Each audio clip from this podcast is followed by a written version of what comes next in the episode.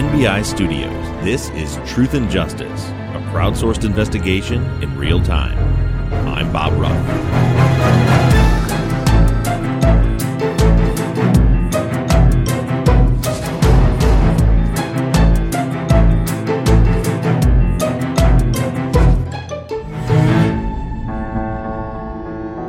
Next week, we begin our journey into a new case. Season 11 has tie ins to Season 10 with some familiar characters. Throughout Season 10, I repeatedly stated that I believe that the case against Jennifer Jeffley was built based on the corrupt tactics of two men. I've been clear in my opinion that Detective Roy Swainson lied in his report, fabricated witness statements, lied to Jennifer's family, lied directly to Jennifer, and lied under oath at trial in order to close the case on Catalina's murder. There are those of you who have defended Swainson, and I sincerely hope that if you're one of those people, that you tune in to season 11. But Swainson wasn't the only one. He had a partner in crime, Detective Waymond Allen. You'll remember that it was Allen who interrogated 15 year old Jennifer Jeffley for seven hours without a parent ever being notified that she was a suspect in direct violation of Texas law. Throughout the process, he brought her candy, shared a meal with her, and according to Jennifer, promised her that if she just signed a statement, that she could go home. He elicited a clearly false confession from 15-year-old Jeffley, complete with provably false details that can be traced back to Allen's own assumptions. The confession was ultimately thrown out by an appeals court, which unfortunately for Jennifer was not enough to overturn her conviction. But just like Swainson, Allen has his own group of supporters. Those convinced that the good old boy would never use dishonest tactics to elicit a false confession. And I'm here to tell you that he has no such scruples. Today, I want to give you a very brief introduction into the case of Charles Raby.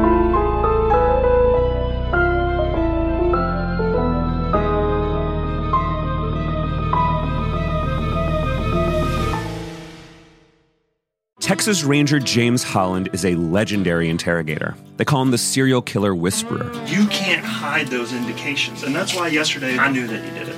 But now, shocking interrogation tapes reveal how the super cop really operates. And that's why they asked me to come in because I'm special. From Something Else, The Marshall Project, and Sony Music Entertainment, this is Smokescreen. Just say you're sorry. Listen and follow on Apple Podcasts, Spotify, Amazon Music, Stitcher, or wherever you get your podcasts. Jennifer Jeffley's case is ripe for interpretation. I'll be the first to admit that.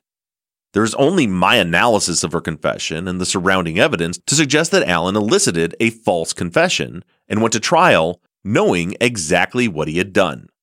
There is most definitely a lot of room for argument in that case. But imagine if there wasn't nearly as much gray area. Imagine a scenario where someone confessed to being the sole perpetrator in a murder, only to find out later that DNA evidence definitively proves that the killer was someone else entirely. If that had happened, then would you believe that Waymond Allen was a crooked cop? Well, that is exactly what happened to Charles Raby. I'm not going to do a deep dive into Charles's case. I just don't have the time, and we already have another case to move on to for season 11. But the purpose of this episode is two pronged. Number one, to give you further context into my conclusions in Jennifer Jeffley's case and further expose the Houston Police Department and the disgraceful Harris County DA's office for their corruption. And number two, I want to give you a brief introduction into Raby's case. And then, if you feel compelled to dig in any further, all of the case materials for the case can be found at savecharlesraby.com. Most of what I'm going to share with you today, in fact, the overwhelming majority of this episode, will be read directly to you out of some of Charles's legal filings with both the Texas Court of Appeals and the United States Supreme Court. But first, a little background. Charles was convicted in 1994 and sentenced to death for the 1992 murder of 72 year old Edna Franklin. Franklin was found stabbed to death in her home. Living with her at the time were her two grandsons. A few witnesses told police that they had seen Charles Raby in the neighborhood that day And one of the witnesses said that they had seen a man fitting Raby's general description jumping Miss Franklin's fence, but did not actually identify Charles. Based on this, Detective Allen brought Charles in to be questioned. And just like with Jennifer Jeffley, Allen doesn't record the interview or even take detailed notes. At one point, Allen has Raby's girlfriend and her child brought into the station, in my opinion, to be used as leverage.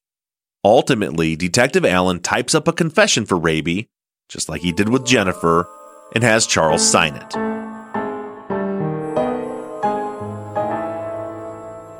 At trial, the state used Raby's clearly false confession against him, obviously. But that's not all.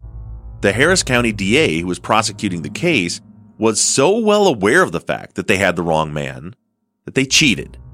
I'm sure you're surprised. The state intentionally and knowingly presented false testimony and evidence against Raby in order to secure a death sentence for an innocent man. Prior to trial, the state's own expert had examined the blood that was found underneath Edna's fingernails and determined that the blood type did not match Edna, her grandsons who lived with her, or Charles Raby. She had scratched her killer during the attack and had his blood under her nails. And the state knew it. But rather than turning Charles loose, the state doubled down. They withheld the exculpatory lab report from the defense and had their experts lie on the stand about his findings. And it worked. Charles Raby was sentenced to be killed by the state of Texas. Another big win for Waymond Allen in the Harris County DA's office. Meanwhile, Charles Raby has been fighting for his life ever since.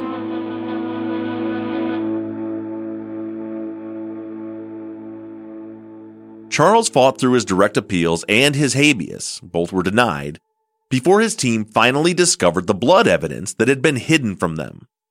And you'd think that would have been enough for Harris County to finally throw in the towel. After all, this is a man's life. He was sentenced to be executed. But if you thought that, well, you're just not familiar enough with Harris County. You're wrong. The current legal battle, as I understand it, revolves around Harris County fighting to keep Raby from presenting the new evidence to the Court of Criminal Appeals. They claim that he should have brought the issue up in his first habeas filing. In layman's terms, Harris County is basically saying, We don't care if he's innocent. We won, and he should be executed anyway. It's not our fault that he didn't know where to look for the evidence that we hid from him. I cannot possibly do the details of this case nearly as much justice as Charles's attorneys, especially not in a short time frame. So from here, I'm going to read to you Charles's second application for post-conviction habeas corpus. The motion that as I understand it the state is currently fighting to keep out of court. So here's the filing. It'll be long. It'll be the majority of this episode. It'll be broken up with our two usual ad breaks. Here it is. This is a death penalty case. Charles Douglas Raby, the applicant, files this second application for a post conviction writ of habeas corpus pursuant to Article 11071 of the Texas Code of Criminal Procedure. This application presents, among other important grounds for relief, material exculpatory evidence that was not considered in Mr. Raby's prior habeas application because the evidence was not available at the time that application was submitted. Specifically, this application presents blood typing and DNA evidence demonstrating that the decedent had the blood of one or two men other than Mr. Raby or the two grandsons with whom she lived underneath her fingernails on both hands when she was found stabbed to death. This evidence was not considered in Mr. Raby's first application for habeas corpus for two reasons.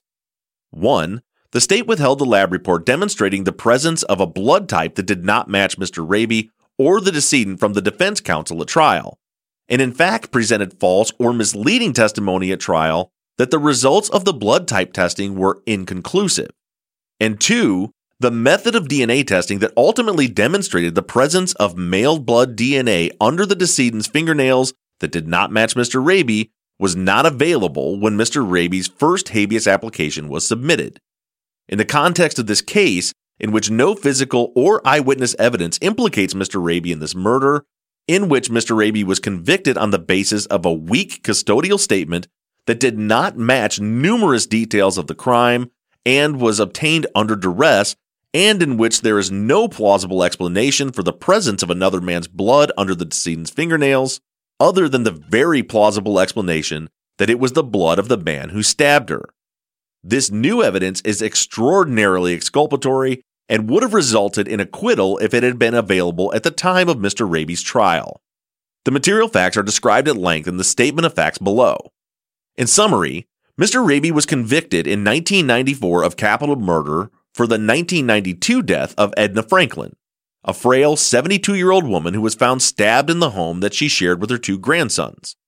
No physical evidence, no DNA, blood, hair follicles, fingerprints, weapon, or anything else has ever implicated Mr. Raby in this crime. Likewise, no eyewitnesses have ever implicated Mr. Raby in the crime. At most, several witnesses testified that they saw Mr. Raby in the neighborhood on the day of the crime, and one witness testified that he saw a man who matched Mr. Raby's general appearance in some respects jump over the decedent's fence on the evening of the crime, although he could not identify the man he saw as Mr. Raby and initially testified that the man he saw was four to six inches taller than Mr. Raby. Other evidence was inconsistent with Mr. Raby having committed this violent stabbing that left copious amounts of blood on Miss Franklin and her surroundings. Most significantly, police recovered the dark vinyl jacket that witnesses saw Mr. Raby wearing around the neighborhood on the night of the crime and found no blood. Also, police found no cuts, scratches, or other marks of a struggle on Mr. Raby when he was arrested three and a half days after the stabbing. Thus, it is no exaggeration to say that the only evidence presented at Mr. Raby's trial that was even arguably sufficient to support a conviction was the statement that he gave police in custody shortly after his arrest. That statement, however, has the classic hallmarks of a false confession. First, it contradicts the physical and witness evidence of the crime in numerous irreconcilable ways. For example, in his custodial statement, Mr. Raby states that he entered the house through the open front door, whereas Mrs. Franklin's daughter testified that her mother told her on the phone shortly before the crime that the doors to the house were locked. And Mrs. Franklin's grandson testified that his grandmother habitually locked her doors. The state presented physical evidence that the murderer entered the house through a side window. Additionally, Mr. Raby's custodial statement says that he walked in the house, immediately struggled with the decedent in the living room, and then walked out the back door whereas the state presented evidence that Mrs. Franklin's purse had been rifled through in her bedroom. Moreover, Mr. Raby's custodial statement says that he washed his bloody hands in a puddle away from the crime scene. But police found no blood on any exit from the house. Second, Mr. Raby was highly intoxicated on the night of the crime and when he gave his custodial statement to police. Those two facts, as well as aspects of Mr. Raby's background and personality, left him very vulnerable to suggestion.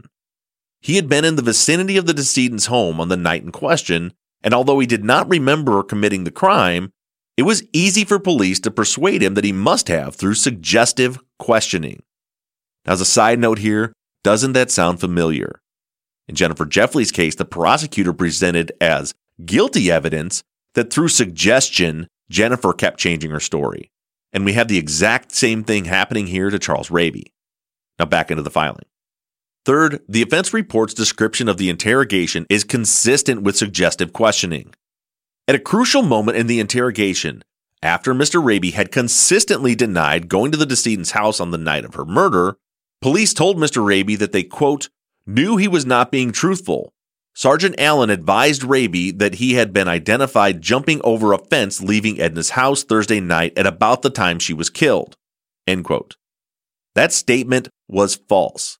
A witness had told police that he saw a white male similar to Raby's general appearance jumping the decedent's fence, but no one had identified that person as Mr. Raby based on knowing him personally in a photo lineup or otherwise. At that point, Mr. Raby supposedly, quote, broke and admitted that he had not been truthful. But according to the police report, he then said, quote, I was there, I went through the front door, and I saw her on the living room floor, end quote. Only later, after police continued to question Mr. Raby in a quote, narrative question answer format that was reduced to a typed statement by Sergeant Allen, end quote, did Mr. Raby purportedly say that Mrs. Franklin was alive when he entered the house. But even then, his description of the murder itself is remarkably lacking in detail, stating only that he grabbed Mrs. Franklin, struggled with her to the floor, and then he saw her covered in blood. Moreover, what is noticeably missing in the offense report is any recitation of what questions the officer asked Mr. Raby in the time period when his statement morphed from having seen the decedent on the floor when he entered the home to having entered the home and struggled with her to the floor. The interrogation was not videotaped or recorded. Moreover, the offense report markedly shifts at the point where Mr. Raby supposedly, quote, broke from a recitation of both the officer's questions and Mr. Raby's answers to a summary only of Mr. Raby's supposed answers. Without a recording or more fulsome offense report, it is impossible to know definitively whether the officer planted further suggestions to, quote, fill in Mr. Raby's memory, as with his misleading suggestion that Mr. Raby had been identified jumping over the decedent's fence. We know, however, that a Texas appellate court has since criticized the very officer in question, Detective Allen, for similar improper interrogation techniques that rendered a custodial statement inadmissible in, wait for it, Jeffley versus the state. Finally, at the time Mr. Raby was interrogated, police also held his girlfriend, Mary Alice Gomez, and her infant son at the police station. Mr. Raby had been wanted by police for several days when he was arrested and was with Miss Gomez when he was arrested. Mr. Raby feared that if he did not cooperate with police, Miss Gomez would be arrested as well and could even lose custody of her son. Whether police intended so or not, their presence placed an enormous pressure on Mr. Raby to go along with the officers questioning him by agreeing to whatever version of events they suggested to him. These essential facts, among many others described in detail in the statement of facts below, reveal just how weak the evidence against Mr. Raby was. On the state's version of events, Mr. Raby walked in the front door, despite evidence that the door was locked and someone entering through a window, stabbed Mrs. Franklin repeatedly for no reason, without getting any blood on his jacket or sustaining any wounds of his own, and then walked out through the back door without washing his bloody hands even though there was no blood on the back door and no explanation for who rifled through Mrs. Franklin's purse in her bedroom.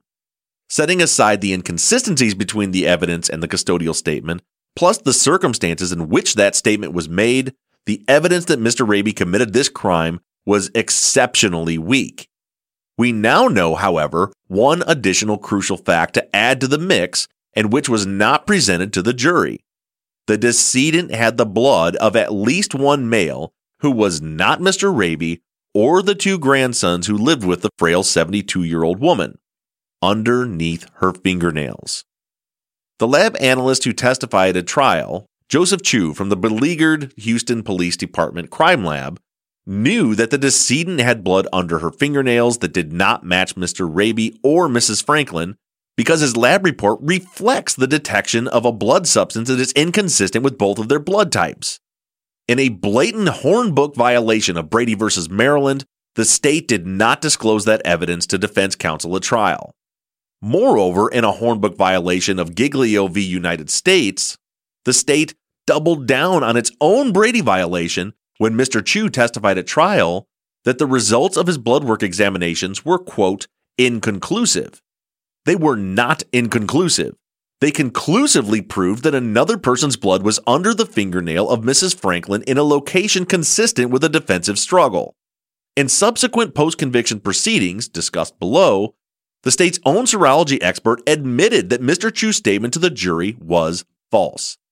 Defense counsel did not challenge Mr. Chu's statement on cross examination. They also did not cross examine the testifying officers about the circumstances of the interrogation.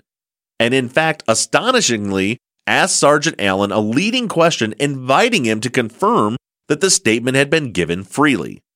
Moreover, they did not put on any defense at the guilt innocence phase of the trial.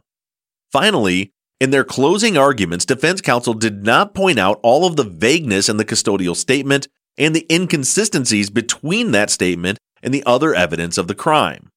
Rather, they explicitly conceded seven times that Mr. Raby killed the decedent, stating, among several similar statements, that, quote, the state has proved there was a killing. They have proved that Mr. Raby committed the killing. Charles Raby made a confession. He made a confession about a very horrible thing he had done. End quote. Defense counsel chose instead to defend Mr. Raby based only on whether the state had established one of the predicate offenses for capital murder, bizarrely attempting to impeach the state's evidence that there had been a forced entry through a window, even though that evidence strongly undermined the only meaningful evidence of Mr. Raby's involvement in the crime his custodial statement. Defense counsel's total abandonment of their responsibility to zealously advocate for Mr. Raby in those and many other respects denied him the effective assistance of counsel in violation of Strickland v. Washington. The state may argue that defense counsel's decision to concede the validity of the confession and the murder was a reasonable strategic decision based on the strength of the evidence against Mr. Raby, hoping to engender mercy for Mr. Raby's cooperation with police. The argument is wrong because defense counsel did not perform a minimum investigation to determine that Mr. Raby did not remember the night of the crime. Defense counsel were in no position to evaluate the strength of the only meaningful evidence against Mr. Raby. Moreover, this argument merely highlights the enormous prejudice flowing from the state's concealment of evidence that Mrs. Franklin had another person's blood under her fingernails. Defense counsel cannot possibly make a reasonably informed decision about whether to concede that Mr. Raby committed the murder without knowing that another person's blood was found on Mrs. Franklin in a location consistent with a defensive struggle. There can be no doubt that if competent defense counsel had known the elementary fact, they would not have taken the extraordinary step of conceding that their client committed murder, which borders on ineffective representation in any case, and instead would have conducted a zealous defense that investigated all of the weaknesses in the state's case, and then highlighted rather than minimized the many problems with the custodial statement that was the cornerstone of that case. Defense counsel also denied Mr. Raby the effective assistance of counsel at the punishment phase of the trial in violation of Strickland v. Washington. After putting up no meaningful opposition to the state's evidence at the guilt innocent phase in the apparent belief that resisting conviction was futile and that their energy should be concentrated towards Mr. Raby's presumably inevitable sentencing hearing, defense counsel at the punishment phase simply, quote, went through the motions and failed to put on available, compelling cases on both special issues. On the quote, future dangerousness special issue, defense counsel failed to rebut the state's evidence of Mr. Raby's prior bad acts with compelling evidence that Mr. Raby likely could adjust well to the prison context and instead put on an alleged expert psychologist who exaggerated the risk that Mr. Raby would commit future violent acts. On the mitigation special issue, although defense counsel did call several witnesses who described aspects of Mr. Raby's life, defense counsel failed to develop substantial mitigating testimony and terribly mishandled the little evidence they did produce.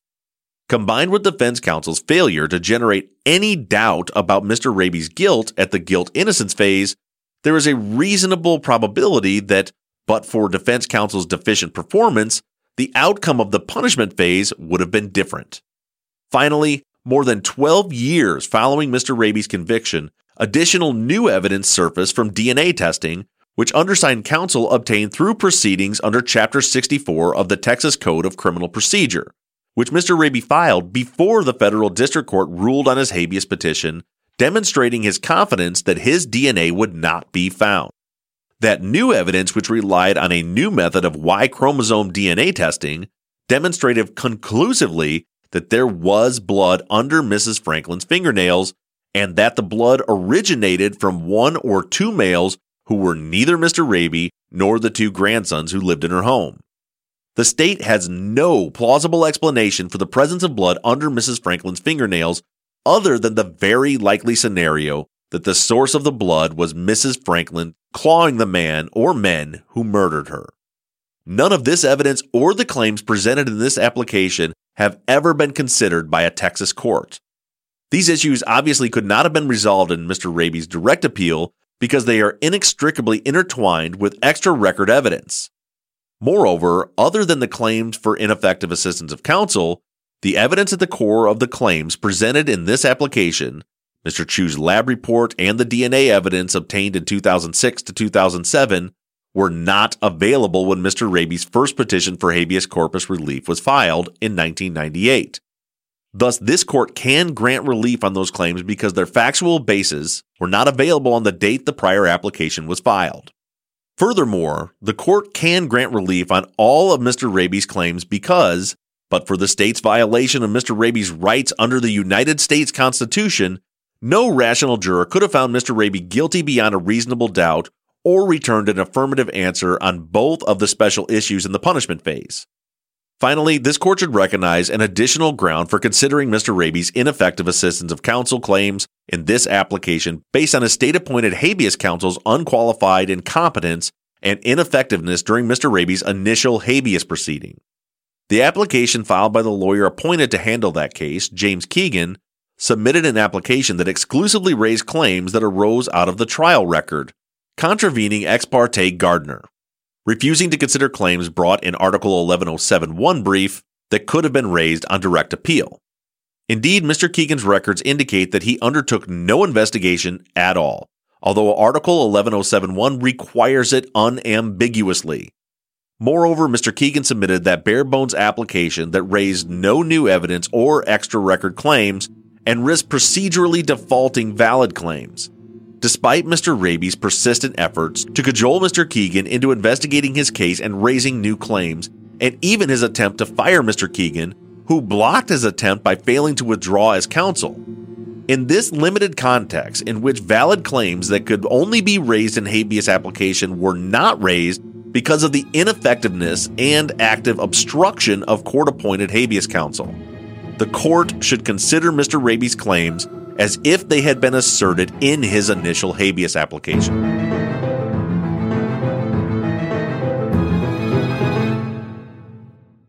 In short, this is an extraordinary case in which defense counsel chose to concede that their client committed murder, ignorant of the fact that the decedent had a stranger's blood under her fingernails. Mr. Raby is entitled to have a jury determine his guilt with the benefit of a zealous defense knowing that essential fact. As set out in detail below, Mr. Raby is entitled to habeas relief on 10 grounds. Number one, under Texas Code of Criminal Procedure, Article 11073, relevant DNA evidence was not yet available at the time of his trial, and relevant blood typing evidence was not ascertainable through reasonable diligence at the time of the trial, both of which would have been admissible and without which it is likelier than not that Mr. Raby would not have been convicted. Number two, Mr. Raby's conviction violates his constitutional rights because the state failed to produce material exculpatory blood type testing results. Number three, Mr. Raby's conviction violates his constitutional rights because the state knowingly put on perjured material testimony to obtain his conviction. Number four, Mr. Raby's conviction violates his constitutional rights because the state used false and misleading material testimony. Number five, Mr. Raby's conviction violates his constitutional rights because the state destroyed material exculpatory evidence. Number six, Mr. Raby's conviction violates his constitutional rights because newly discovered evidence establishes his actual innocence. Number seven, Mr. Raby's conviction violates his constitutional rights because it is based on an involuntary confession. Number eight, Mr. Raby's conviction violates his constitutional rights because he received ineffective assistance of counsel at the guilt innocence phase of his trial.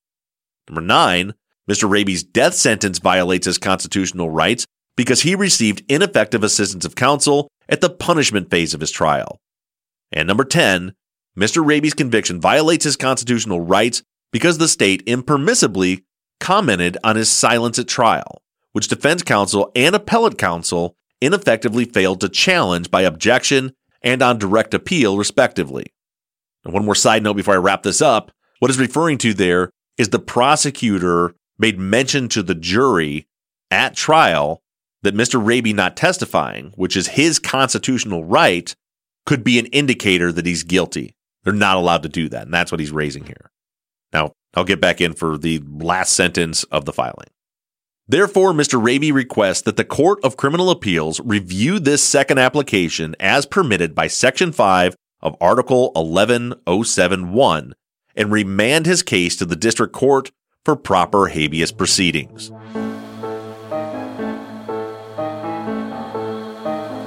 Everything that you just heard can be confirmed and is documented in the case file, which is available at savecharlesraby.com. Remember, as you sit back and reflect on the information that you just heard, that Harris County is trying to stop Charles Raby from presenting this evidence in his own defense. If they are victorious and they manage to keep this evidence out of court, then the alternative will be the murder of Charles Raby. He will be executed if he is not granted a new trial.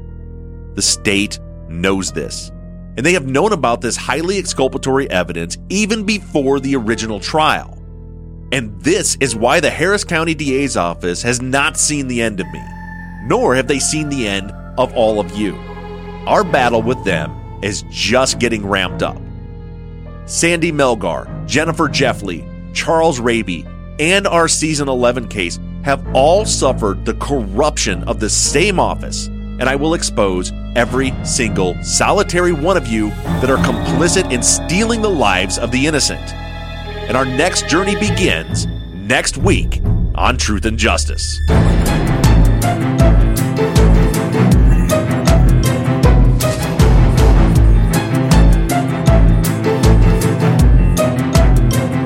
Truth and Justice is an NBI Studios production and is distributed by Wondery. Produced and edited by Mike Bussing and sound engineered by Shane Yoder. All music for the show is created, composed, and scored by PutThemInASong.com, who also mixed and mastered this episode. All of our font across all of our logos and banners were created by Tate Krupa of Red Swan Graphic Design. You can find more of Tate's work on Etsy. Thank you to Katie Ross of CreatedInTandem.com for designing, creating, managing, and maintaining our website, truthandjusticepod.com, where you can view all photos and documents discussed in every episode. And a big thank you to our transcription team Pamela Westby, Kathy McElhaney, Charlena White, Kaywood Yamnick, Ginger Fiola, Edith Swanneck, Lindsay Pease, Erica Cantor, and Jen Reese Incandela. And as always, thank you to all of you for all of your engagement and support. If you like the show and you'd like to support us, you can do so in a number of ways. To financially support the show, you can go to patreon.com slash truth and justice. On the Patreon page, you can pledge as little as $3 a month, and we also have reward levels. For just $5 a month, you get access to ad free versions of all of our episodes and behind the scenes videos of the creation of our Friday follow up episodes that always include 10 to 30 minutes of pre show bonus chat. Other reward levels include t shirts, hats, and even the opportunity to co host one of our Friday follow up episodes. To become a patron, just go to patreon.com slash truth and justice. You can also help us out by going to iTunes and leaving us a five star rating and review. Lastly, you can always support us by supporting the companies that sponsor this program. If you have a new case that you'd like us to consider for future seasons, you can submit your cases on our website, truthandjusticepod.com. Just click on the case submission button and fill out the form. And the most important thing that you can do is to engage in our investigations. You can keep in touch with us through our email at theories at truthandjusticepod.com. Can like our Facebook page or join in on the conversation on the Truth and Justice Podcast fans page. For all of you tweeters, you can connect with us on Twitter at Truth Justice Pod. And I personally can be found on social media at Bob Ruff Truth, and Mike can be found at Murrb Gaming. M U R R B G A M I N G. Don't forget that we always have our 24 7 voicemail line open for questions, comments, or tips on our cases. That phone number is 269 224 2833. However, you do it, stay engaged, stay in touch. But as for now, I'm signing off. I'm Bob Ruff, and this has been Truth and Justice.